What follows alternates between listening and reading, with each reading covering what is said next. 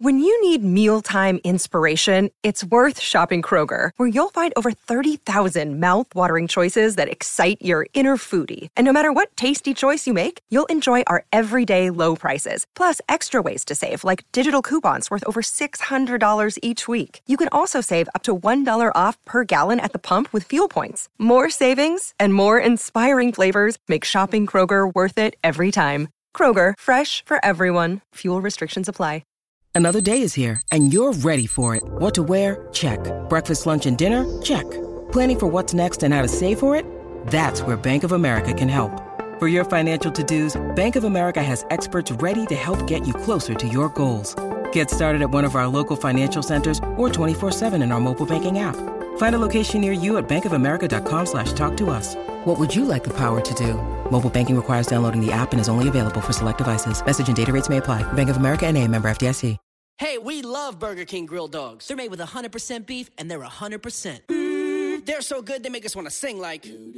I can't believe it. Burger King made a grilled dog. Made with 100% beef. Flame grilled anytime you want. This July 4th weekend, put down the tongs, step away from the grill, and get to Burger King to try a grilled dog for just a dollar. Ask for the dollar grilled dog deal and get a classic grilled dog for a dollar. Only at Burger King. At participating restaurants on July 2nd and 3rd, limit 5 per transaction while supplies last.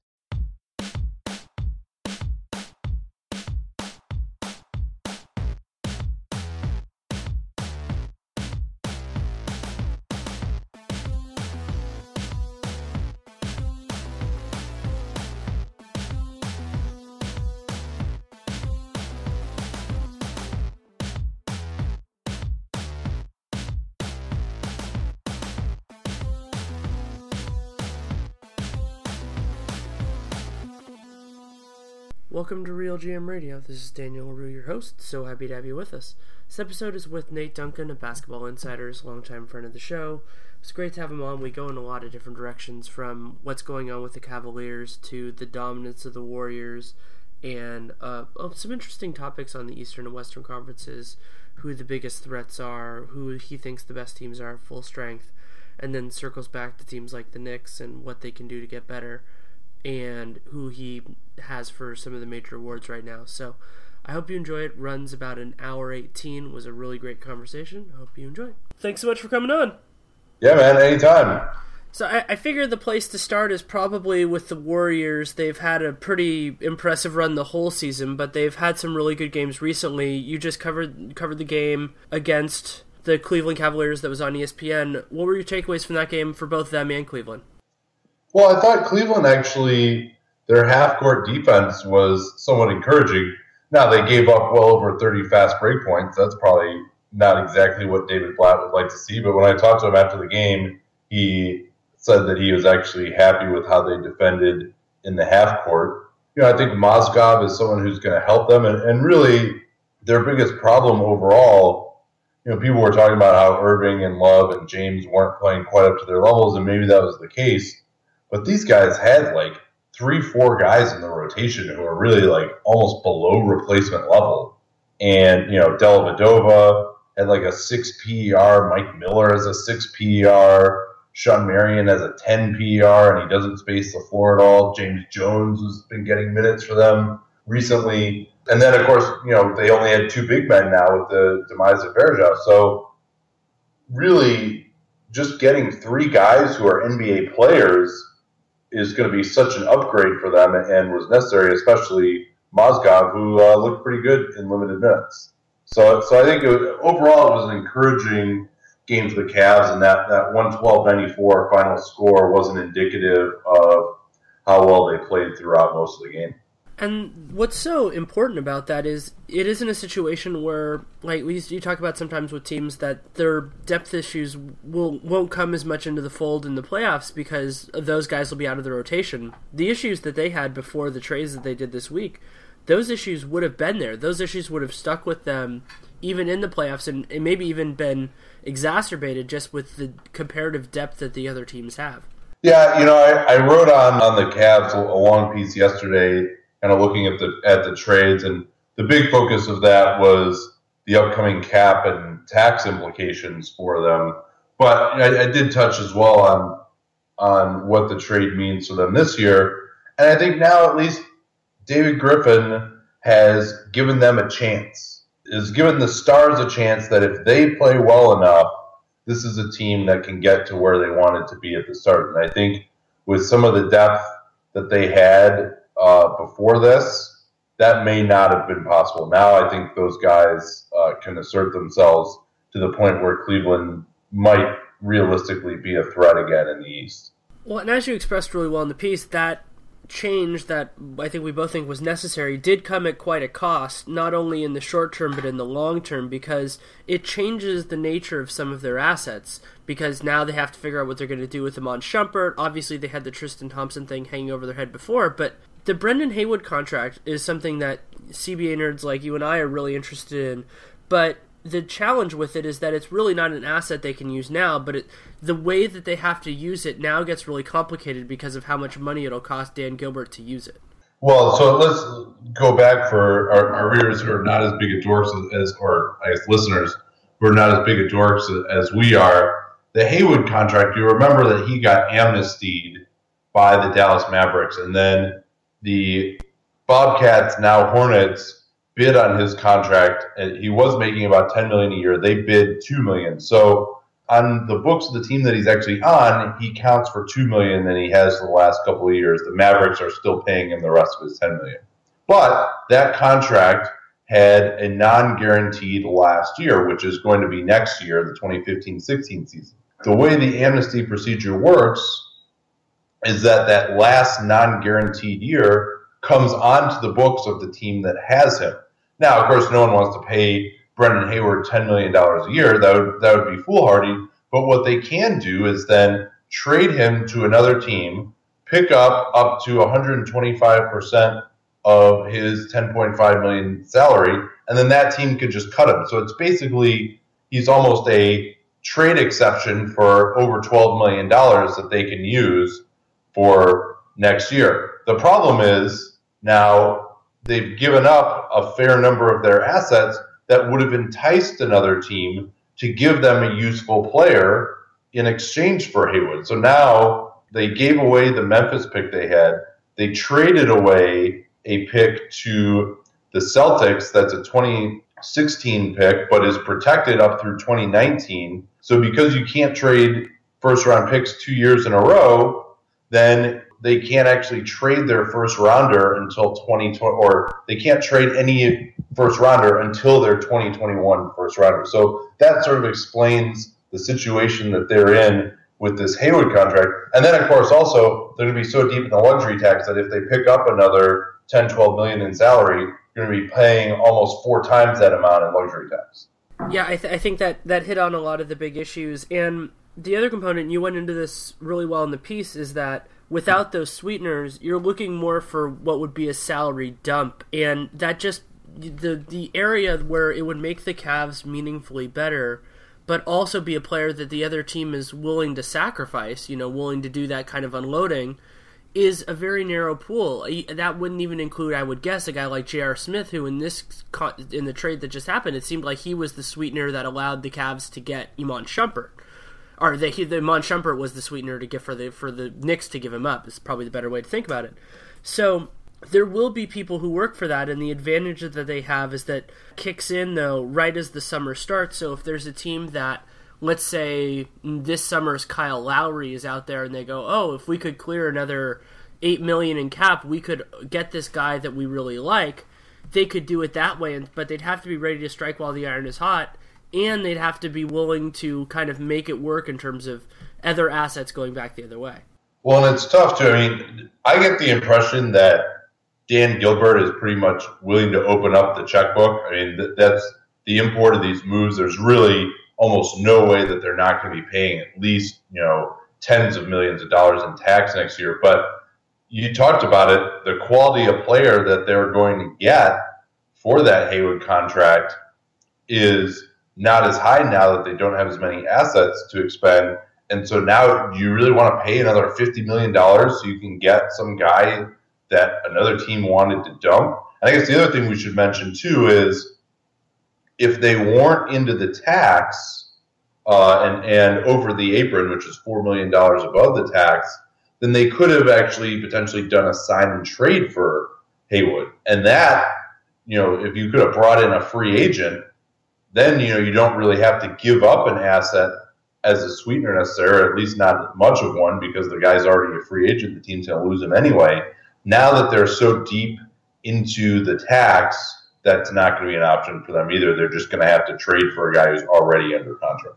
Yeah, that that's a good thing to add in there. And the other thing I was thinking about with the trades, obviously they gave up a lot to to get Timofey Mozgov, but I think that their full strength lineup now actually makes a lot more sense if they can ever get there because they have so much more wing depth, and I think Mozgov makes sense as the the fifth starter in that sense. Like I think a a, a lineup of Kyrie, LeBron, Love, Shumpert, and Mozgov is a pretty compelling group if they can get get them out there and keep them healthy. Yeah, it really is. I mean, they, they Dion Waiters was another guy we didn't talk about. He was talked about as you know at least someone who could be somewhat effective at the two guard. That really wasn't the case this year. He had a 12 PER or so, and obviously PER is not the be all end all, but you know it's a good proxy to start with.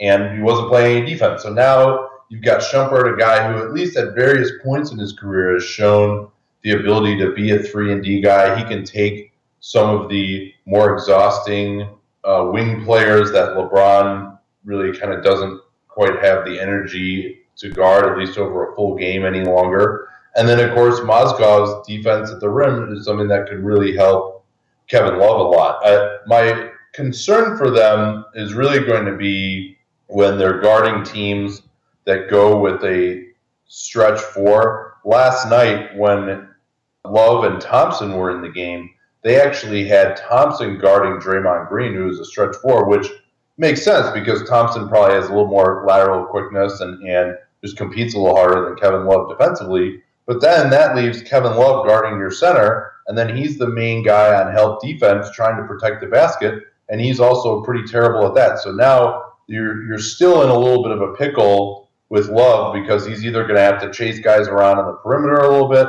or he's going to have to protect the basket. And we'll we'll see how well that does. I mean, the Timberwolves managed to construct what was a slightly above average defense around Love with probably you would say less defensive talent than these Cavs now have, and that was only a year ago. So it's not Kevin Love is not someone who automatically is going to torpedo your defense. You know, if you can get him playing the right way, but you know, we'll see if they can get there. But if they can get into sort of the the low teens on defense, then they their offense can assert itself enough to where they can at least be a contender again in the East.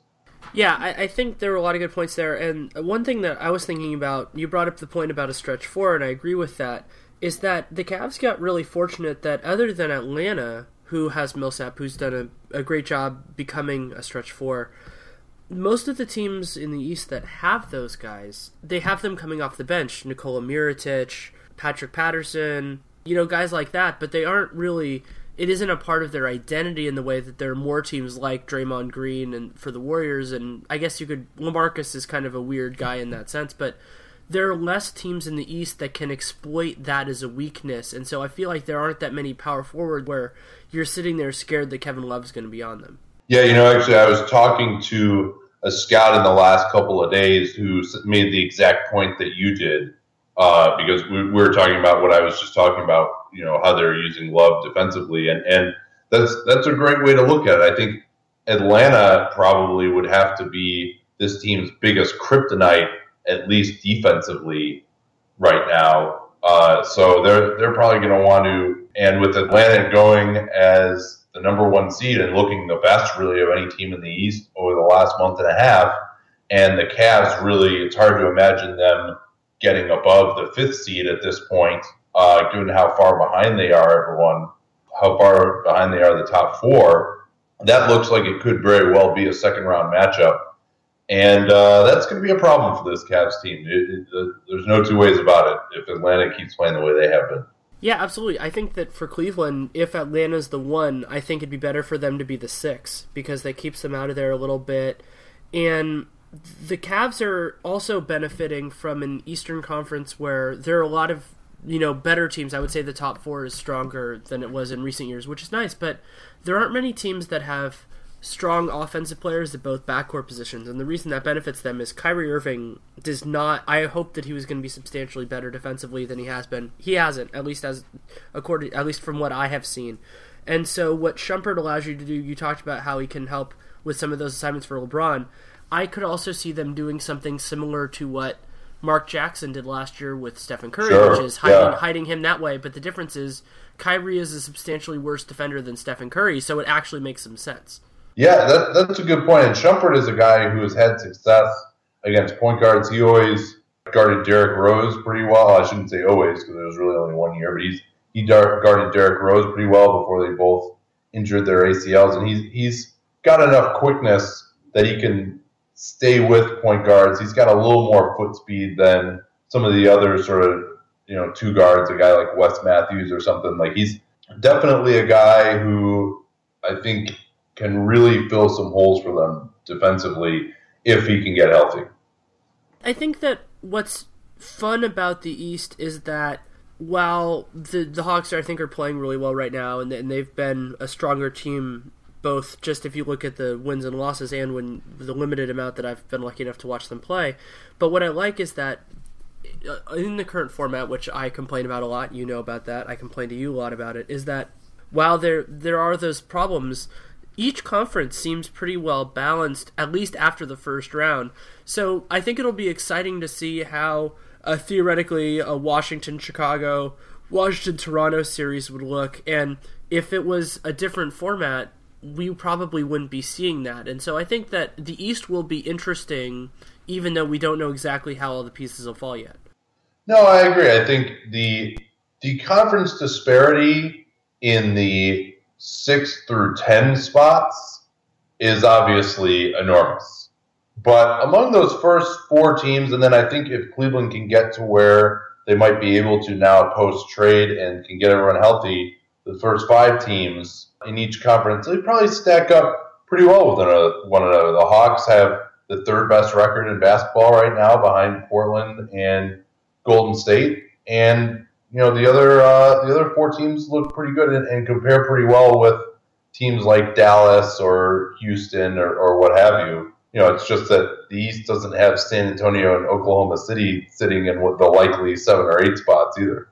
And that leads into another kind of amazing subplot of this week is that we saw the bottom of the playoff picture in the West get even stronger because Oklahoma City added Dion Waiters, and while I think we're both pretty skeptical about Dion Waiters, at least they added him for nothing in terms of current cost. Obviously, there is a cost with the draft pick, and I'm dubious of whether that will be whether Dion Waiters will be better than that pick. But they did add they did add talent, and Phoenix added Brandon Wright, who I think could be a very interesting piece for them.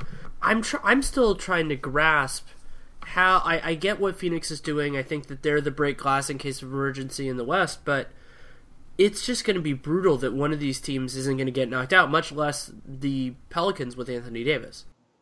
Yeah, I think well, the, the Pelicans are another one of those teams that uh, they just don't quite have enough real NBA players on their team. They're suffering they're suffering from the same issues that the Cavs were, where they had a lot of top end talent, and then they just have too many guys off their bench, especially when Eric Gordon was hurt, who are just you know barely NBA players.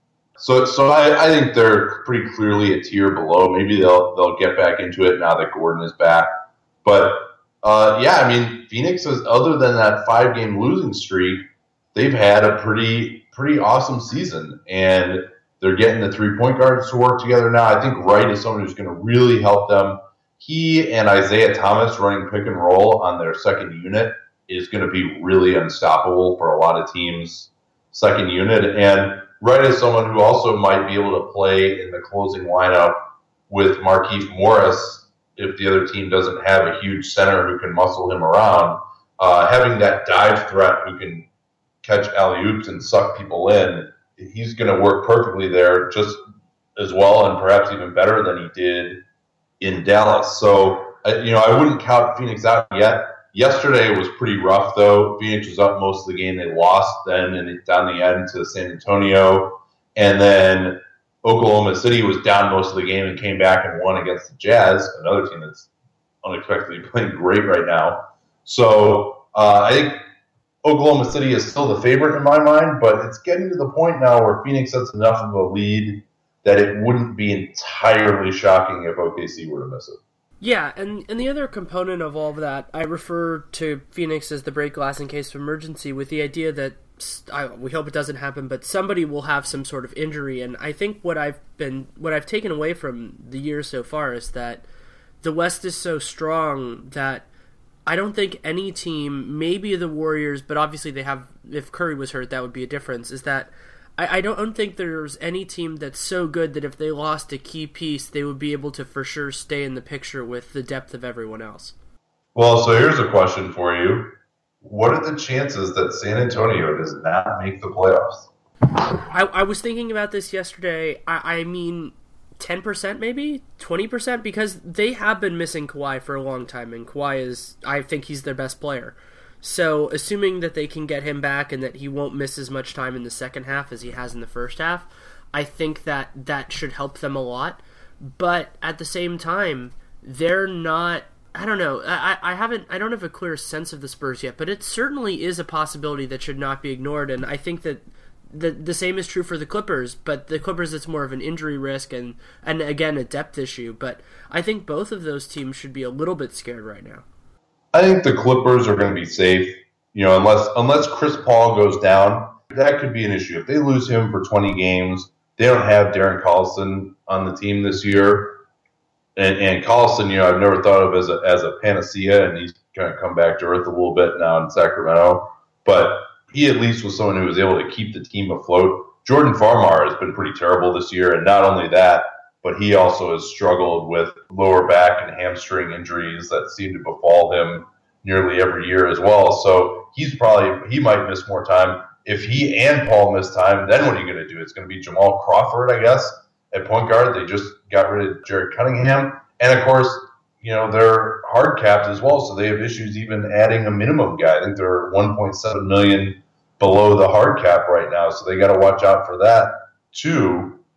So that's, but you know, Paul and Paul, you know, he's missed some time in these last last few years, so that's a possibility. But they also, I think, they have a pretty solid five game lead over the eighth spot. It looks like they're twenty four and twelve, uh, or, or, I'm sorry, over the ninth spot, and then New Orleans eighteen and eighteen. Oklahoma City is eighteen and nineteen. So I, I, I think they're safe. San Antonio twenty two and fifteen. I would worry about them a little bit more, especially because they're not playing that well. And Kawhi still doesn't really have a timetable for his return. He is probably their best player, or maybe second best behind Tim Duncan. Parker still hasn't been able to quite get right yet. Their offense is, has really struggled San Antonio. And and uh, the other thing that people aren't talking about is Boris Diaw has not been even close to the same player uh, that he was a year ago. And he's really one of the main guys – who makes their offense tick. So, you know, I mean, San Antonio, you believe in them. You saw the level they're able to get to in the finals last year. You assume they're going to be able to get back to that if Kawhi comes back. But, you know, I, I think until he does, you're probably safer. It's probably more accurate to say they're going to continue along the way they have been than to say that they're going to get better until he returns. And that could leave them in a difficult position. I'm not going to predict them to not make the playoffs. I still think that healthy, they're one of the biggest threats to the Warriors. But you know, I, I also think that there's really no way they're going to end up now in. Uh, maybe not. They're only five, four games behind, but I think it's pretty unlikely they're going to end up in the top half of the bracket. And so, winning three series in a row to get to the finals without home court, that's a big ask for any team, even that dominant San Antonio team we saw last year. Yeah, and from what we've seen, it, it would take a lot for them to get to from where they are now to that. And the the Spurs have the challenge of reaching that pinnacle. They have they have a long way to go. But one of the questions I wanted to ask you, um, because it's something I was thinking about a lot the last couple days, is the idea of teams at full strength. So we're not going to talk Cleveland with Anderson Varejao because he's not come back this year. But just thinking about it if, if we're you can think about it fast forwarding if you want, but whatever works for you mentally. If if you were to pick the two best teams at full strength in each conference, who do you think that would be right now? Well, so that so that's interesting. I mean, you can look at who's playing the best right now, except for the teams that are missing guys and kind of trying to project what that's going to look like, or who you think is going to be the best at the end of the year. I think Golden State is playing so well, despite the fact you want to say they haven't done it before, despite the fact you might want to say some of these guys, you know, are so far above their career norms that they may regress they have so many good guys on that team now. They really go like ten deep with like real quality, almost starter level guys, maybe nine deep with you know starter level guys, and they've just I think their point differential or, or their I'm sorry their net rating is up to like you know the mid 11s now. Like that's you know getting close to like among the best teams in NBA history level. So with the way they've been playing statistically, I think you you would be foolhardy to make them anything other than the favorite at this point, unless they suffer some injury concerns. And then I think you would have to go with Portland and Dallas uh, as the next level. Those two teams, from a statistical standpoint, are quite above the next tier of Houston, Memphis, and, and the Clippers, despite the fact that they all have similar records. And then in the East, oh, you know, I think it's you look at either Chicago or Atlanta as the two out of out of there. Chicago really seems like they are underachieving to me, and a big part of that is just because they're not getting what they need to out of certain spots. Kirk Hinrich is playing, you know, 24 minutes a game or something like that, and he's just nearly a complete zero offensively. He's someone who is going to have to be excised from the rotation for them to reach their full potential and Joakim Noah and Pau Gasol playing together with the way that Noah is playing right now, coming off of his knee injury, and the fact that teams just aren't guarding him, he's another big problem now for the Bulls. He really is going to need to play center, and it, you know it's too bad that those they have both of those guys, but really it's just you're lessening the sum of those parts to play those two guys together. But you know I'm not sure I have faith in the Bulls to figure those things out, and if not, you know, then you have to start to worry about them a little bit. And then, of course, you know, there's also whether Derrick Rose can get back to the level that he's going to be. I mean, they've just been horrible offensively the last five games. So I think, you know, you got to go with Atlanta as that last representative in that kind of top four that you just asked me about. Yeah, I, I think that the team that if you're going on pure full strength, they haven't played like it. I would add the Spurs in just because I think at full strength, I think their talent is there. But the Bulls, what's scary to me about them, you talked about the idea of Hinrich's minutes and everything like that, is just that you and I talked about before the season that it all. I think it always felt like that they're the combinations of big men that made the most sense. Obviously, you want to play Noah and Gibson together at stretches and probably close games with them, but have some heavy minutes with Noah and Mirotic, and then some heavy minutes with Pau and Taj and we've seen so little of those combinations that it makes me think that at this point, you know, obviously Thibodeau's had the idea in his head, and I'm sure they've played at least a few minutes together, but it's surprising that the equilibrium is still so close to what it started at as opposed to what felt like the natural conclusion. Uh, no, it's actually sadly not surprising to me, to be honest, because uh, Thibs is, for all of his many strengths, just has not shown much ability to adapt to what I think are, frankly, some fairly obvious lineup choices. You know, whether it's not playing Hinrich, whether it was bringing Carlos Boozer off the bench last year, you know, whether it's uh, in the playoffs, whether it was bringing Hinrich off the bench so he could match up with Andre Miller in the post, you know, instead of them just getting killed for five minutes a game when they were trying to guard Miller with DJ Augustin whether it was bringing Taj Gibson in with six minutes left in the first quarter and then having him play 18 straight minutes and be exhausted by the end of his stint. I mean, there's just a lot of things that, you know, or whether it was starting Keith Bogans back in 2011. There are just a lot of things that, frankly, I think are real obvious that he could improve about his player usage. And this is not to say he's a bad coach. He's, you know, has been worth his weight in gold for the Bulls these last four years but it is frustrating to see some of these very obvious things that they could be doing a lot better. And to go back to your last question, yeah, I mean, I, I shouldn't have skipped out on San Antonio and Oklahoma City. I think those those two teams, just for how good they've been in the past, you obviously have to put them in the conversation. But you know, with how they've played so far this year, it's tough. I mean, they they neither team has gotten there yet. San Antonio maybe because of health, but even Oklahoma City when they've been healthy. So uh, you know, I, I, think while they've been great in the past, I, I want to see them prove it this year first before I put them quite in that conversation.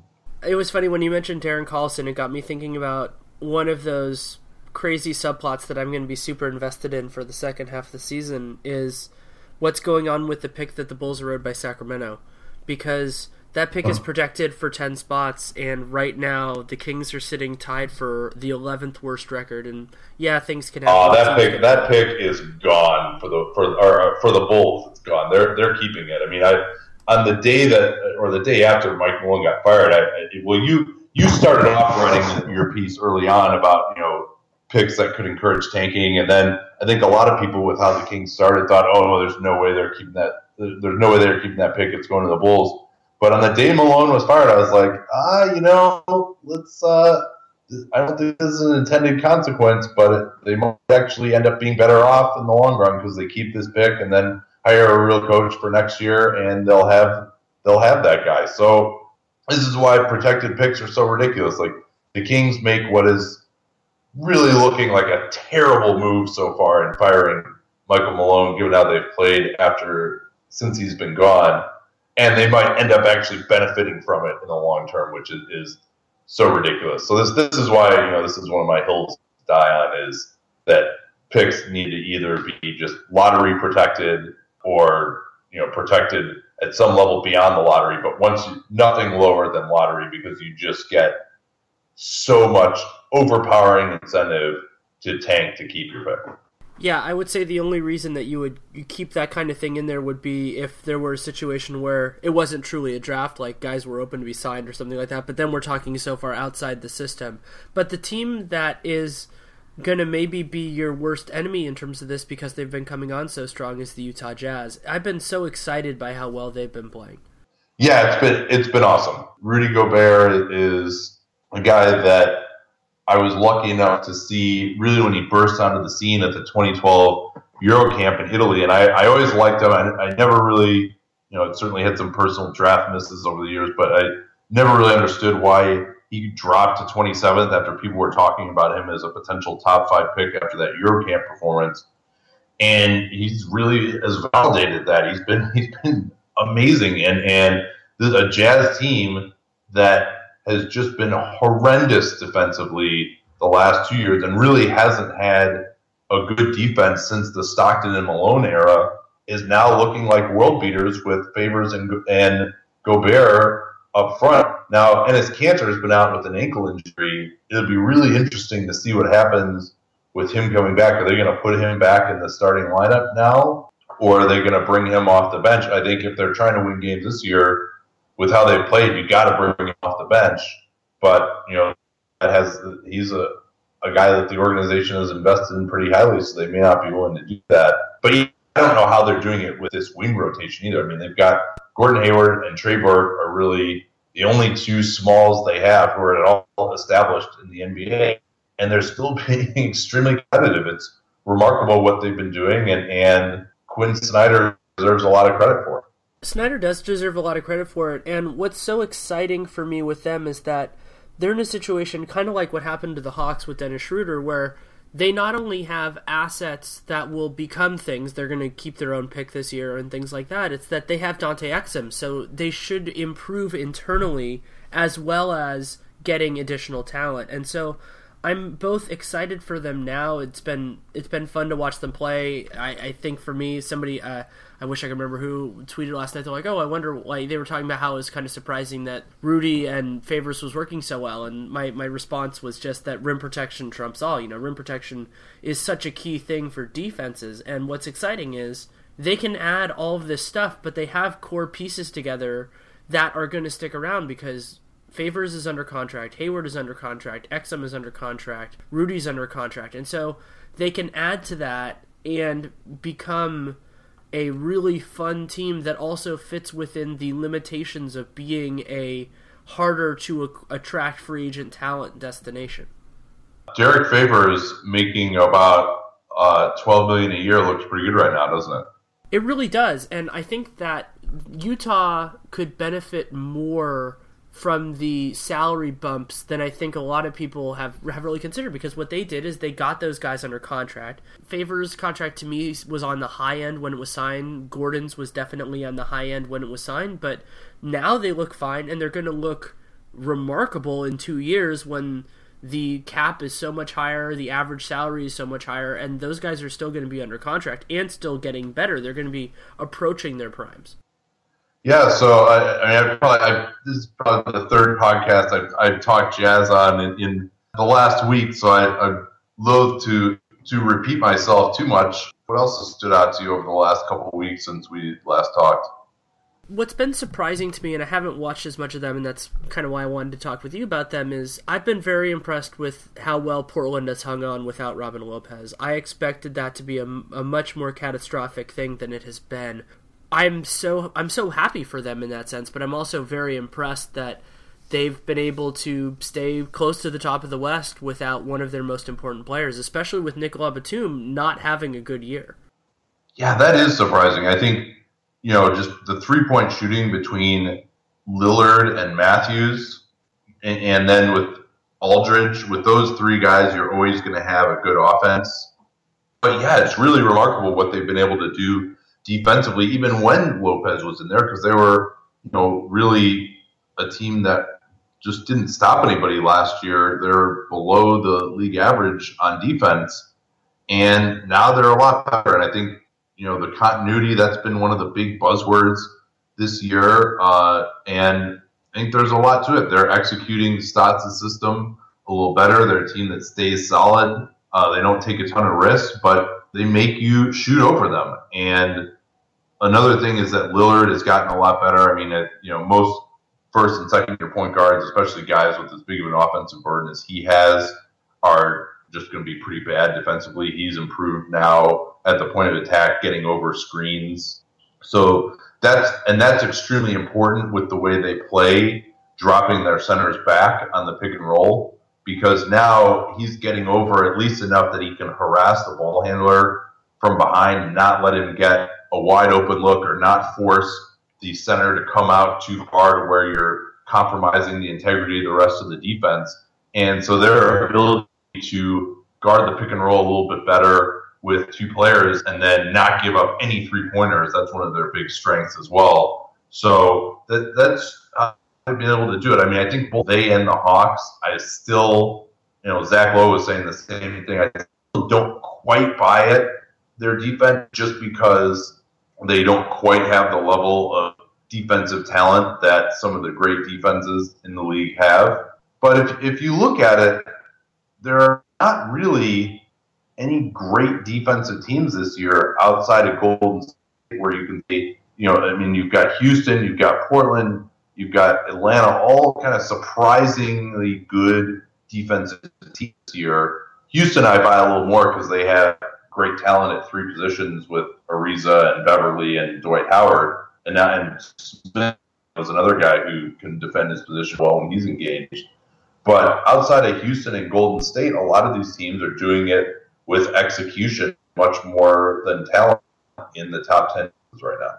Yeah, they, they really are, and it's shocking to see that. I think we'll see Oklahoma City when they get closer to full strength. I think their defense will get better. I think San Antonio too with Kawhi, but the Warriors, I think that's something that we should talk about a little bit. That the double that they're potentially going to do this year is absolutely insane. Which is they could possibly yeah, I think I know the, exactly what you're lead the league in defensive efficiency and leading the league in pace. It seems almost impossible because it's so antithetical to how a lot of us grew up thinking about defense and good defensive teams to have a team to have a team that and also a team that is really good on offense. You know, like that's that's what's crazy about it. There there's so many different kind of good attributes put together in a combination that I honestly don't remember ever seeing like it.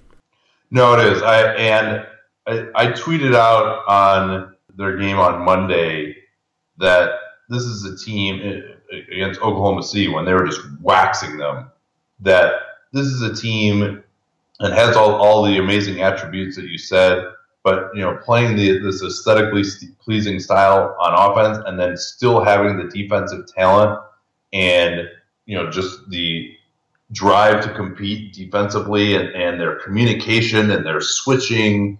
And, you know, they just do so many smart little things defensively with guys like Green and Thompson and Iguodala that, you know, it's really, I think this might be my favorite team to watch on both ends since the Chicago Bulls of the Jordan era. They're a team that, you know, or if you look at teams like the Kings and Suns uh, of the 2000s, they're great offensive teams. The Kings probably came the closest. They had a top five defense, I think, one year.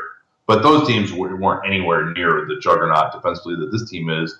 And this is also an amazing offensive team. It's probably one of the most aesthetically pleasing offensive teams that we've seen in the last 15 years as well. So yeah, I mean, what, what they're doing is amazing. It's I'm so lucky to see all of their games in person. It, it's it's can't miss basketball. You know, if you're on the East Coast, stay up, watch some of their games. It's awesome.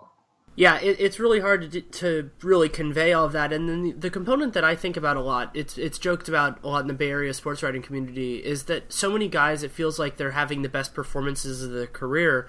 And what you think about with this Warriors team is that there are so few guys who are being, you could call it underutilized. It seems like everybody's being used well and they're they're fitting in well. And I, I think the in some ways the best example of that is the combination of Draymond Green and Harrison Barnes. Those are guys who for because they had more established players in front of them under Jackson, often played with second units, and I think it hurt them a lot because they're not those guys. There are certain guys that are great for carrying second units, and you know they can do that. I think of a guy like Jamal Crawford.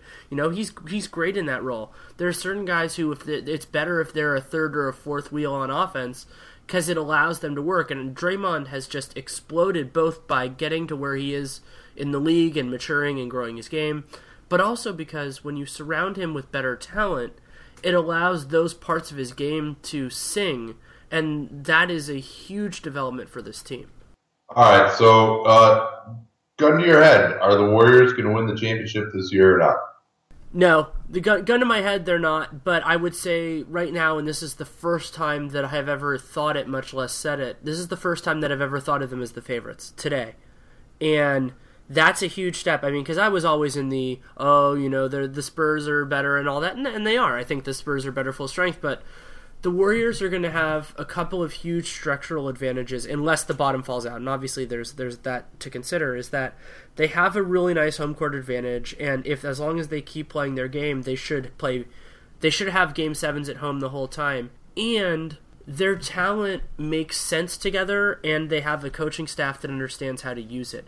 So I, I think that they're they have as good a chance as anybody. And the other huge thing that's happened for me thinking about them as the favorites is that I have, was always of that mind of oh you know whoever gets there from the east is going to have a puncher's chance, and if it's so much easier for them to get there, then you have that. But there is not a team in the Eastern Conference right now that I would have any confidence in in a seven game series against the West unless that West team got hurt or something in the finals, in the conference finals.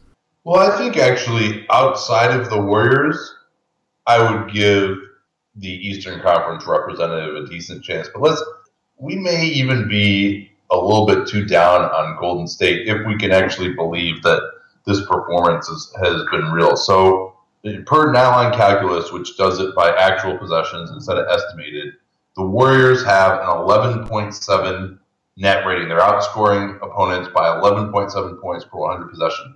The next highest team is Portland at 7.8. This team is so much better than the rest of the league right now in how they've played. It's ridiculous. I can't remember the last time that I saw a team that was so much better than the rest of the league. I mean, maybe the 08 Celtics would be the last one that, that comes to mind. I mean, if this is how the year ends with these type of numbers, like you have to make Golden State a massive favorite, whether you want to say that the West is so deep and blah blah, and no team can come out of it, etc. I mean, those are just staggering numbers, and and you know, at, at some point you have to begin to trust those. I mean, there there are always reasons not to, but a four point net rating advantage over the next team that is massive. One of the things that you have to consider is you go, oh, is this sample representative? You know, is is what we've seen so far will that be able to continue? And they were missing who I still think is their second most important player, which is Andrew Bogut. They were missing him for a lot of that. They were missing David Lee, who was a useful depth piece, and while Speights filled that role very ably, and I think Speights is a guy who you could say he's his performance might not have been representative. They're not one of those situations where you go, oh, they're going to crash back to earth. They they're not this good. They might not be this good, but they're pretty dang close, and that's a really important thing to consider with this is that they're not they haven't had all of the chips fall. This isn't a situation like let's say Portland last year where obviously their defense has improved this year, but like with health that everyone was there. And so you go, "Oh, well, you know, if they lose that, this is a really really good Warriors team that still has a lot of baggage in their stuff. And the other one that you and I both know a lot about is that th- those comparative point differentials and everything include the points where they've knocked teams out and they've been ahead by 20 in the third quarter and they play their backups who then get waxed and take that 20 point lead to a 6 point lead and that still gets carried in the numbers because you can't be like okay this game is over just turn it off. Yeah i think that's starting to even out a little bit now because because they found with with lee being back and, and the emergence of holiday they they found a better bench unit and, and a better uh, garbage time units. We haven't seen that as much, and we've also seen some games lately where they've pulled away uh, on, both on Wednesday and, and Friday. They pulled away at the end in a game that was a little closer. I think that's starting to even out. But yeah, I mean that that's uh, what they've been doing is is pretty remarkable. Who do you think is the biggest threat to them in the in the whole league right now? Is there a team that matches up extremely well with them? You think the Spurs? It's still the Spurs. Yeah, it will, it will, it will be the Spurs because one of the things that the Warriors do is that if you make the extra pass, some that will be open there. That was the truth in Jackson's system as well. The Spurs can do that and they have the defensive talent to make it work cuz what what the Warriors have is they have players that have skill all across the board, but when you can play Danny Green or Kawhi on Stephen Curry and be able to hide Parker somewhere, and I think in that series you'd put Parker on Harrison Barnes. You you're not losing that much if you're San Antonio, and you're gaining something really powerful on Curry. That isn't to say that he would he could not overcome it. I'm just saying that would be the biggest challenge for them. Yeah, man, that would just be that's probably the series that I most want to see is is Golden State San Antonio with San Antonio full strength. Really, the only time I can think of that I ever was, at all thought the Warriors were overmatched this year was that game San Antonio at Golden State pretty early on in the year. Granted, the Warriors have made some strides since then, but that was one of San Antonio's only healthy games. And the Warriors, that's one of the few games where they just haven't been able to stop the other team. Tim Duncan was just screening the heck out of, of Steph Curry on ball screens, and Tony Parker was able to get into the lane and, and really cause havoc against the Warriors. And so that's and, and then defensively, who else has two great defenders on the wing? You can put Kawhi Leonard on Klay, and then you have Danny Green on Steph. Now that takes Manu off the floor. They may all, they may actually their best lineup against the Warriors might be going with Kawhi at the four, and then you have Ginobili, Parker, and Danny Green along with Duncan. But yeah, the matchups in that series would be fascinating. Are you then, you know, are you going to put Parker on Barnes like they had back in 2013? How much would the Warriors try and attack that individual matchup? Uh, you know, I think Parker can definitely be hidden on Iguodala if he's the guy who's in there. There are just a ton of really fascinating things that would occur in that matchup, and that's probably what I most want to see if the Spurs can get healthy. What I thought of when you met, we were talking about the idea of a Warriors Spurs thing is this is going to be a real throwback, but Bay Area fans will be able to appreciate it. Is years and years ago when Young and Aikman were the quarterbacks of the of the Niners and Cowboys, SI ran a cover called the Real Super Bowl, which was about the NFC Championship that year, which was the Niners and the Cowboys. I believe the Cowboys won that game and won the Super Bowl but it might have been the one that the Niners won against the against the Chargers. But I feel like that's what that series would be: is to be like, okay, this is the finals. That doesn't mean the team from the East can't win, but that is the series that people like you and I would be circling as opposed to the finals. Yeah, no, that, that's true. What about uh, what about the East? You don't think anybody, anybody could uh, could hold a candle to Golden State? uh, you know, assuming that they make it through without injuries? Oh, I, I, certainly think they would have a puncher's chance. I, I, think that a team like the Wizards, I think any of the teams, Atlanta's a really, they're a really talented uh, team. Uh, I'm, not, I'm, not, buying the Wizards. They have like a three net rating. Like it, it's, or you know, it's. I mean, they, they play cause, a little better. They cause late, problems. But... I think Wall. I think a Wall ha- brings some of the things to the table that have caused Curry problems in the past. There's a little bit of he has some of the Chris Paul kind of tenacity stuff right now, and he's just a physical beast. Uh, I think that would be useful. They're a little bit too traditional. I mean, if I were to do that with Washington, I'd do a lot with Pierce at the four and just kind of try to mess with the Warriors. But I, I'm not completely sure. And the Bulls are obviously a really good team, but I think we're in that situation. We're talking, you know, in the 20 to 30 percent range. One small thing I wanted to bring up because you you made the point about Nylon Calculus numbers because I know a lot of listeners would actually appreciate the difference but probably don't know it. Do you want to take a take a minute to explain why the possession numbers, why that matters to you? Yeah, I mean it it actually doesn't matter that much. I mean the, the difference is basically that Basketball Reference, NBA.com, ESPN, they just estimate what the possessions are based on the box score. Like they they look at the number of free throw attempts that typically result in and ones, and then they don't count team offensive rebounds, which is when you know the ball goes out of bounds, but the offensive team keeps possession after a rebound. And so those numbers are usually uh, actually depressed a little bit because you have more possessions sometimes because an offensive rebound actually takes away a possession. So you have more possessions on the NBA.com or on uh, you know the ESPN numbers, and so all the ratings are a little bit inflated by maybe one, two, three points per 100 possessions. So the nylon calculus numbers actually go into the play-by-play and calculate it by throwing in the offensive team rebounds, and then also actually calculating it based on and ones or technical fouls or, or fouls on on shooting a three, so that you know exactly how many possessions were used, and it's not skewed by more free throw attempts. You know, basically teams that get a lot of and ones or get fouled shooting a lot of threes actually get penalized in those estimate numbers, and so that's why these these numbers are useful. Uh, hopefully, that wasn't too dorky for a lot of people, but yeah. So uh, you know, don't we don't need to make this an ad for Nylon Calculus, but if you're looking at just team by possession stats, that's probably the place to start. I'm happy that got a space on this because it's it's a useful thing. I think one of the one of the fun components of all this for us is that you know we have so many tools in the toolbox now that we didn't used to have before, but now we have the ability to kind of create things that we always said, oh, wouldn't it be nice if we could do this? And what why I appreciate it is that okay, we had that idea. You and I, I think you and I talked about it a couple years ago, and it's like you know now now we can do it. So we don't have we don't we can take the guesswork out of it. So we well, take well, we, we can't do it. No, we can't. People, I, I can't do it. I can calculate it on an individual game basis, but uh, no, I'm glad that someone can do it.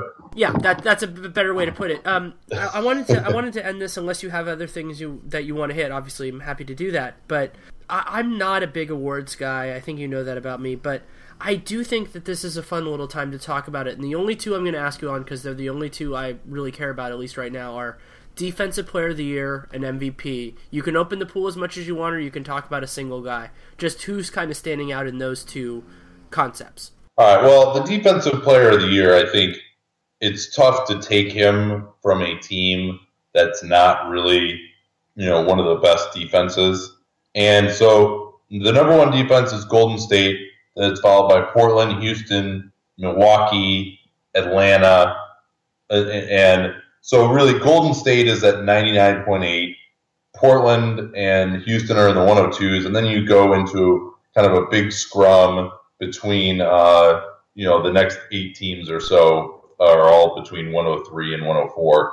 So I mean, you got to look at the number one defense first in, in Golden State, and Bogut before he got injured might have been a natural choice, but he's never someone who's played a ton of minutes. And their defense really held up almost the same without him, frankly. And so then you, you have to look at, all right, well, who else is responsible for Golden State's success? Now, that may be a little reductive. They've got a lot of great defensive players on that team. But I think Draymond Green is really probably their best defensive player when you consider the number of minutes he plays, his versatility, the fact that at the four he can switch on to pretty much any player, one through five. He's probably the only player in the NBA, maybe a locked in LeBron James would be another one who can really legitimately guard five positions at an average or above level uh, because he's just so strong. He doesn't get back down in the post very often. So yeah, he's he just prevents the other team.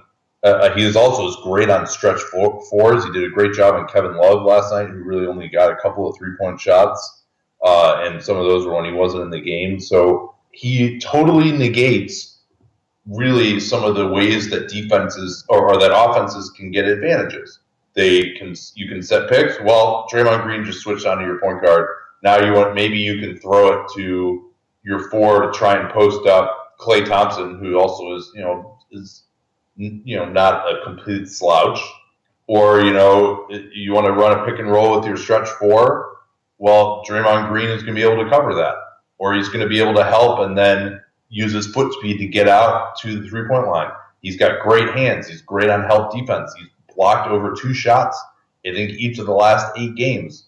So just the incredible versatility that he has is frankly unparalleled in the league. And I, I think he would be my choice at this point, you know, not only because of what he's done, but also because there aren't necessarily any incredibly obvious candidates on the rest of the teams. I think Dwight Howard, if he doesn't miss any more time and Houston continues defending like this, might start to become in the conversation. But he's you know missed uh, basically a third of the season so far, so it's hard to put him in there. Atlanta doesn't really have any particular individuals who stand out. Chicago is, you know, the 10th ranked defense. I'm not taking the defensive player of the year off of that team you know, and, and on and on and on. So there's really, uh, when you look at the teams below them, it's not only that Draymond has been so good, but that there aren't necessarily any obvious candidates on the teams that are also in the top five. Yeah, I, I, think that Draymond is definitely a worthy consideration. I if you were to classify the award, and I've never really know, I haven't seen the exact verbiage for Defense Player of the Year in a long time. I think he's the most valuable defender in the league, which is crazy considering how much I love rim protection. The other guy I would seriously consider is Tim Duncan. He protects the rim though. He's actually he does. Like, I know he's six six, but he's actually pretty good at it. That's like, true. surprising. Yeah, and I, I I think Tim Duncan deserves a lot of consideration, especially considering they've been missing Kawhi and they're still seventh. I mean I think that's pretty. I think that's pretty impressive. Yeah, he's probably got to be number two right now. I would, I would say I agree with you on that, and and, and the the real plus minus numbers uh, certainly love what he's been able to do. And then for me with MVP right now, I think it's Stephen Curry. I, I, there are a lot of guys that I think warrant consideration, and what will be fun is I've, I've keep on hearing some cousins, but I think that if anybody gets consideration as being a good player on a less good team, it's going to be Anthony Davis. But I don't think he has really any meaningful chance of winning it. But Curry has been huge on both ends for the Warriors. They're the best team in the league. They and when you think about the MVP award, I wrote a piece handicapping it a few a few weeks, maybe a few months ago. And the idea for me is if, so there are separate things of who you think deserves it and who you think should win it, but part of the reason why I think both apply is that he's he's the reason that this Warriors team works so well because I feel like a lot of other point guards would work and they would be fine, but they wouldn't be the engine for this incredibly effective team. Do you agree with that? Yeah, they they wouldn't be good enough offensively. I think with basically anyone else except maybe Damian Lillard. But but let me ask you this: I mean, all right, obviously the Warriors are the story, and, and I do think there is I'm not quite as oh, you know, you just get caught up in the story. That's why you're voting for a guy. But I do think there is at least some modicum of feeling for me that the MVP should reflect in some respects what happened and what was important that year. You know, whereas where and that's why I might be loath to vote for someone like Anthony Davis, especially. And the other reason you can't vote for Anthony Davis is like he's a big man on like a bottom five defense. you know, I mean, I haven't looked at it in a little while, but last time I looked, they were down that low, and you know, he just he's gonna. Although he gets a lot of spectacular, has a lot of talent, and gets a lot of uh, box score numbers. Like, you know, he can't be that good if he's the power forward on a bottom five defense. But so I guess it's a roundabout way of my saying, do you really think Steph Curry's been the best guy in the league this year, or the most valuable guy in the league this year, or is some of that colored by the fact that the Warriors have just been so good? I'd say it's definitely colored at least a little bit by that. I think the most outstanding player has been Anthony Davis. I don't think he's been most valuable though. And what I always think about with, with MVP for me is if you replace the guy, I used to use league average starter. Now I've kind of switched in my head to the 20th best. I don't know why I made that switch. There isn't a cogent explanation for it in my head. I think it's just that league average got kind of weird. But if you replace them with that, how different would the team look? And for me, I think that the the other guy who under that rubric that works incredibly well is Harden. Harden, if you swap him with the 20th best starting shooting guard in the league, the Rockets are a lot worse. They might actually, I think you can make the argument they would actually be more worse than the Warriors would be with Curry to whoever that would be, though some of that's a positional depth issue. But I think that it's a little bit of both, and and the other component of it for me is that I thought for a long time, and I and I still think it's possible to agree that you know the Oklahoma City guys are they're such great players, and their team is going to probably make the playoffs that they would be in consideration. But right now, Kevin Durant's played 20 less games than Stephen Curry. Stephen Curry provided so much value in those 20 games that it, would be to me it would be really hard to make an argument for Durant because you're arguing that he would have to be so much more important to basically have a quarter of the season to just be sitting on the to have not started the race yet to still pass him. Well, so let's uh, let's go through some of the numbers here so far. So real plus minus that's ESPN. Basically, for those who don't know, it takes a look at what the team does when the player is on and off the floor and purports to adjust for both the quality of the players on your own team and the opposition that you're facing at any given time based on that, Steph Curry is number one by quite a bit in the league. He's got an RPM of eight eight point three. Uh, Anthony Davis is number two at six point seven. So uh, he's quite above everyone else. Now, certainly there are some sample size issues with using these type of things, especially because you know they're not playing. They're playing a lot of minutes with the same guys, so you can't really adjust. But you know, if he's playing eighty percent of his minutes with Klay Thompson, that remaining 20% isn't enough time to really kind of differentiate between the two in a meaningful way necessarily.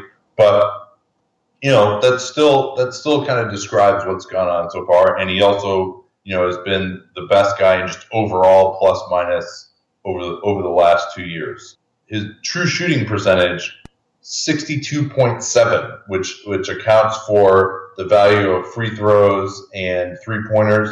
The league average is about 53%. So having the as high of a usage as he does while still being one of the most efficient players in basketball is just an incredibly valuable combination. And then you look at, you know, he's been able to hold up pretty well defensively. He gets a lot of steals, fuels their transition game. You know, so for a point guard, you certainly can't say he's been below average by any means. He's probably, you know, in the top 10 or so point guard defenders this year. So yeah, I, and, and, his overall PER is 27, so that's that's very good. Well, as well, he's fourth in the league in PER uh, behind Davis, Westbrook, and Durant. So when you do look at all that and, and you look at how good the team has been, I think I'm on board with you saying that he's number one, especially because the second guy, the only guy that you might make a statistical individual argument for, other than him, I think right now is Davis and his team hasn't been nearly as good. Uh, so I think, and may not even make the playoffs. So I think, yeah, I'm, I'm on board with Curry, absolutely. Let me come up with a good question to ask you since I'm the host of this program. Do you think that the Knicks can make the playoffs next year? Ooh, I like that. Yes, I do, but I don't think that they will do the things necessary to make that happen the East is so bad. Wait, hold on, hold on. Well, let me, let me kick off there. What what are the things necessary to make that happen? They would probably need to overpay for guys who are more on the short end of that level. I mean, that would be guys like Draymond Green, you know, things like that. Obviously, they would need a rim protector. And the other component of that is you could say, oh, well, if they got Marcus Gasol, they would do it. And that's true. You know, if they could sign Marcus Gasol, they would do that. But we, I think it's if my sister had wheels, she'd be a wagon. I think that's the expression. Like, you know, I think that that they have that. But the, the Knicks' biggest problem to me is that the timing for them is all wrong for this next coming season. I think it's going to be pretty good for the year after that if they can have the patience to do it. But they're just is not going to be the supply of the right kind of talent unless they get really lucky and a team like the Bulls with Jimmy Butler or the Warriors with Draymond Green makes a huge mistake. I don't expect that to happen, but it could. Yeah, I, I think the the odds of that are pretty low from all the reporting we've seen and the fact that both of those teams are really championship contenders. Like you can't let that important of a piece go. I mean, maybe you would see the Warriors give up an asset to offload Iguodala or Lee for next year to reduce their tax bill. But yeah, no, they're not. Uh, Butler and, and Green are not going anywhere. It, it would be nearly impossible for me what, to imagine that that, that that, would happen. Well, but to, back to the Knicks. I have yeah, a quick one for you on that on that point. What? How would you think about them if they added DeAndre Jordan or um, another capable rim protector that will be, let's say, Roy Hibbert? They're both potentially in this class. Okay, good. Now you have two NBA players. yeah, but, but, mean, but, it's an it, important NBA player. Yeah, well, okay. So DeAndre Jordan and and Carmelo Anthony and you know I'm not sure what else. I guess just some other filler well, and, and, whoever they get, whoever they get in the draft, so that person won't be very good next year. Calderon, yeah, I like Calderon. Calderon's all right. I mean, he's not he's not horrendous or anything. Uh, yeah, I mean, I, I, think they actually they need to get rid of him. Uh, I mean, I, I, think you know it'll be, and not that he's such a bad player or anything, but just that you know he's 33 years old and makes seven million bucks the next two years. You know, he's he's someone I thought actually he'd be a great fit on the Pelicans as just another guy, a guy who can play with Holiday, put push him to the two, shoot the ball. Uh, someone who's a good passer. They really don't have very many good passers on that team. That's a digression. But so it's interesting. You seem to have faith in them to kind of, I guess, as you see it, and I think I do too, do the right thing by not going for the short term fix and, and overpaying. I mean, when we say that's the right thing because you know you the goal is to win a championship and and overpaying for free agent talent next year might uh, you know ultimately make that a lot harder. But Carmelo is going to be what he's he's going to be either thirty or thirty one. He's going to be thirty one next year. You know, you're you're paying him the max. He certainly is going to be carving that they've been this this bad this year. So I'm not quite sure I have as much faith in them to not short circuit the process uh, as you do. Well, for me, the difference is between can and will. I think that they won't do that, but I think they could. And the best thing for the Knicks would be to have another rough year and to do that. The other, actually, if you want to get really technical, the best thing that could happen to them is to be bad enough to convince Carmelo to waive his no trade clause so they can get rid of that and do a full reboot for 2016. That's what they should do. If yeah, it's so it's so hard to imagine that though because I mean, think of how how old Phil Jackson is. You know, he's I think he's going to be seventy in the next couple of years. I mean, it just it doesn't seem like an organization that has ever really played the long game. And while you know, I think Phil might be a little smarter than some, but not all of the people that they've had in there in the last fifteen years. Maybe I'm wrong, but it seems unlikely that they're going to be able to deal with this, especially since they've just been so incredibly bad this year. I, I know that neither of us is the most plugged in on Carmelo Anthony, but do you feel like I, have been thinking about it a little bit the last couple days that now that he has his money, I think that he might be more willing to waive his no trade clause as long as he's not going to an abysmal team because he's going to be a pariah for this Knicks team as long as they're bad and he's there.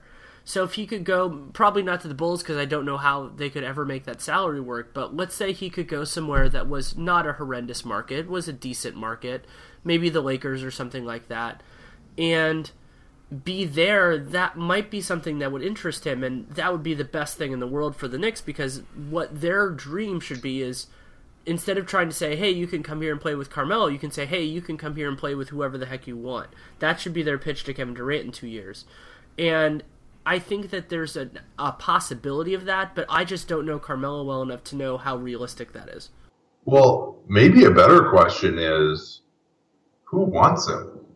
At this point, that's really, you know, that, that is a team that's going to contend with him when you consider what his future salary obligations are. Maybe a trade will be possible in the summer of 2016 when everyone's going to have so much more space and, and they, they might be able to just fit his contract in.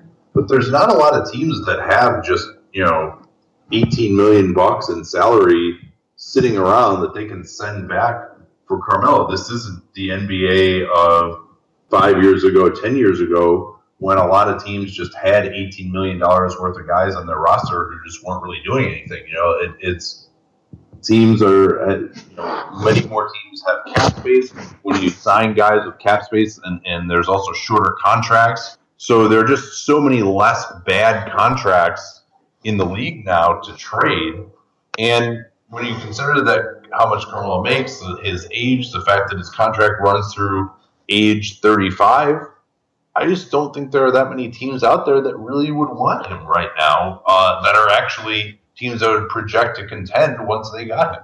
I agree with I, I, agree with that wholeheartedly, and that is also for me the reason why if you have a guy who's more on the fringe of the max, you don't want to be the biggest contract and give them a no trade. Like that's that to me that's the double that was devastating. If they had done either one, I think it would be a much more workable situation if they had given him, let's say, ten million more total than the Bulls could offer, or fifteen or whatever, and not given him a no and given him a no trade, or given him what they gave him and not done that. Then they'd have more flexibility. But it's that combination that makes that situation so just vicious and sticky and all that kind of stuff. Yeah, it's you know it, it's really interesting to think of like what situation he would waive the no trade to to go to. But you know, in some respects, maybe they just say to him, "Hey, you know, like we're just going to rebuild, and you can stick around for it if you want. Uh, we can try and trade you. You can you can waive it. You can go somewhere else. But that's the best thing for the franchise. I mean, I, I think that might be what they should do at this point. When you just look at the you know really just the terrible talent that's on the roster right now the other thing, though, is that they don't have their 2016 pick. He traded it for Andrea Bargnani. So, you know, I, I think that that'll be another reason why they're really going to want to try and get better for next year that I should have mentioned earlier is they're not going to get the benefits of a high draft pick the way they would this year. So I, I mean I think I think probably what ends up doing is they spend their money, all of it, the best way they can. Maybe, you know, you might see them pick up guys, you know, on sort of a, a two-year plan or one-year plan, just overpay guys and try and maintain flexibility.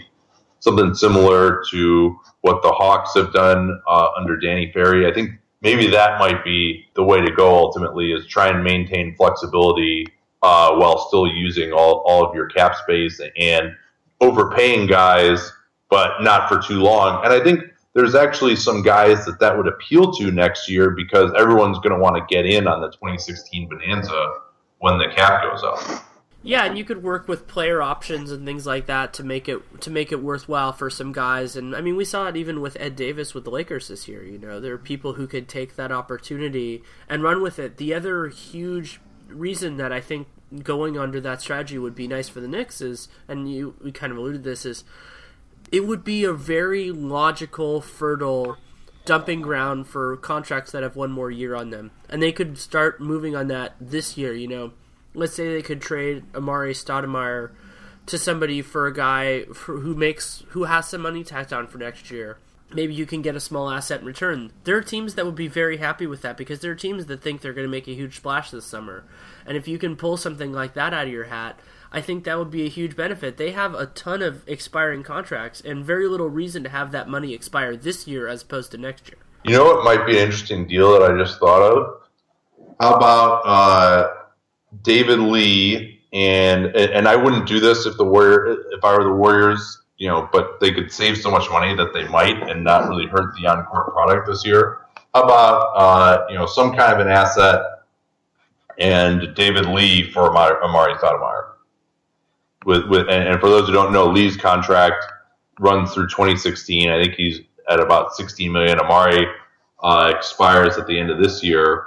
So, you know, really, Stoudemire not much worse than Lee at this point. Still would give him some scoring off the bench with the second unit, and then he expires right when the Warriors need to pay Draymond Green a lot of money, and that'll really reduce and might even eliminate their tax bill. And the Knicks get a guy who at least you know isn't horrible for 2016. He's going to be massively overpaid, but they at least would get an asset. That's the type of transaction that I would be trying to do if I were them. But I think you know using 16 million of their cap space on David Lee for 2016 as a rental to pick up you know a first round pick or something is not something that Phil is, is going to be ready to do yet. I think he thinks he can do better with his 16 million uh, this summer, and he may well be right about that.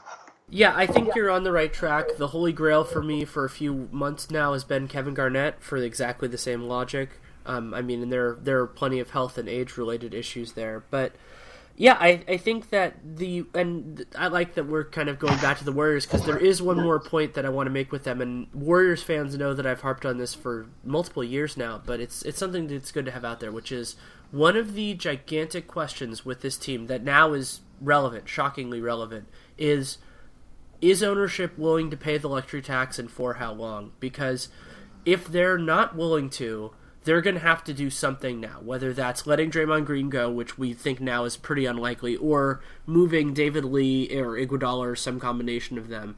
And that is going to be very telling because while you don't you don't have to require a team an ownership to pay the luxury tax, we're learning from the Thunder that you, you can curtail your own potential by refusing to do so. And I think that's a huge storyline to follow that people may be like, "Oh, that's next year." I think there's a very real chance that we're going to see something before the deadline that tells us all we need to know about that.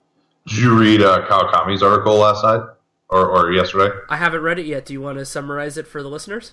Uh, I mean, he, he expressed his faith, and he's a guy who's pretty plugged in with the Warriors that, that they would be willing to pay the tax for a year. Uh, you know, with with Green and then Thompson's extension kicking in next year, also because then those guys come off the books at the same time the cap really goes up a lot. So I and I mean there's a few other things to remember too. One is they it's been reported by Forbes that they can opt out of their local TV deal at the end of this year.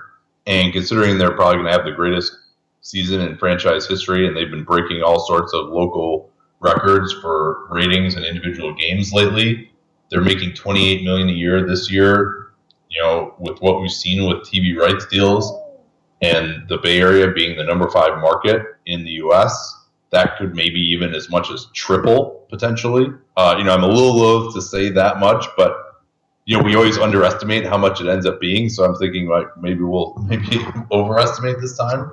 Plus, um, plus, they're changing cities, and I think you could argue that they'll have a lot more traction. I don't think they'll lose many of their television fans, but they could gain a batch of casuals in San Francisco. Oh yeah, I mean that that you know, granted they're going to be paying for a lot of that for a lot of that, which you know is not the case in in some other markets. Uh, but yeah, I mean that place is obviously going to print money when they move in there, and they're also going to want to make sure that they're absolutely as competitive as possible when they do move in there, because it's going to be you know that'll be if they do that for the start of the 2017 season. Uh, you know that Steph Curry also can be a free agent in the summer of 2017, and in fact will be a free agent. There's no way he's going to extend because he won't be able to get enough money.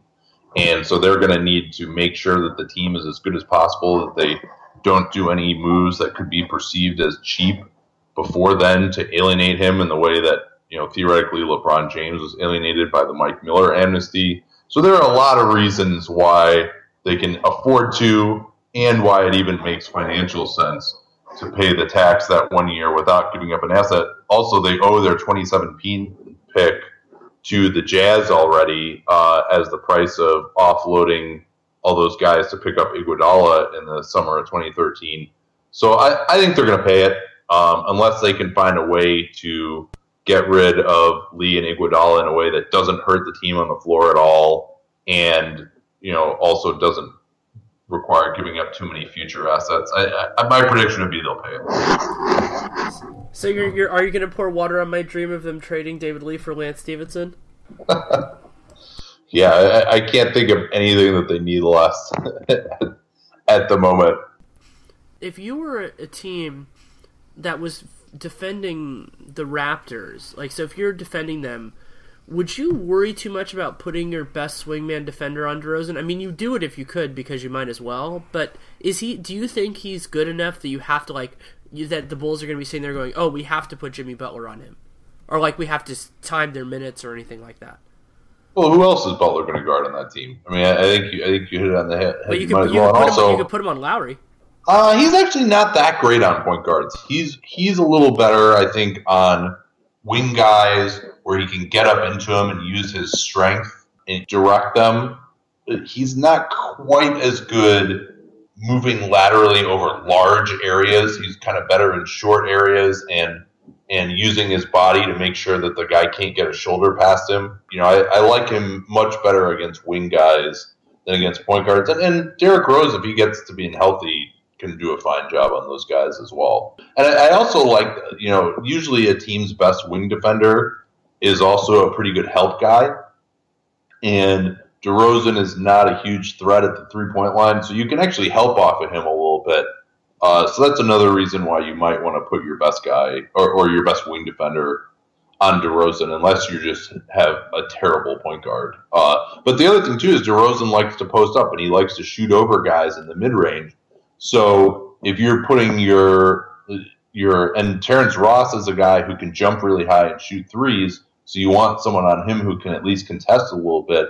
So you're probably better off just leaving the point guard, I think, on Lowry and just staying solid instead of uh, switching everything up and getting into a mismatch with one of their wings on your point guard. That makes complete sense. Well, thanks so much for coming on. All right, man. Always, a pleasure, uh, and I look forward to this. Uh, let's do it again soon. Absolutely.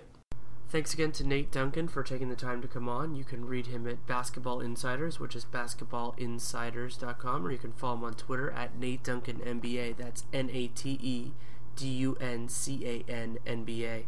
He's one of the best people to follow on Twitter, in my honest opinion. And his piece on Cleveland, which we talked about a little bit at the beginning, is definitely worth reading. The minutia in terms of the cap and the tax, and then the Brendan Haywood contract, which we talked about, is really compelling. And it's an unusual situation. It was unusual when they acquired him for that purpose, and it's become even more interesting with time. I'm excited to see where the podcast goes in the next few weeks. Going to have some good guests on. Going to try to get in depth on a couple teams when the situation warrants. Probably end up doing a Warriors one at some point, just considering contacts and how much fun this team is to talk about. But Nate and I hit it in plenty of depth. But as I always say, input is always appreciated. You can hit me up on Twitter at Daniel Leroux, D A N N Y L E R O U X, or you can email me at daniel.leroux at realgm.com. I read everything, I respond to as much as I can, and I really do consider it because I care what you people, what everybody thinks of the show. It really does matter to me. So thanks so much for listening. Take care and make it a great day.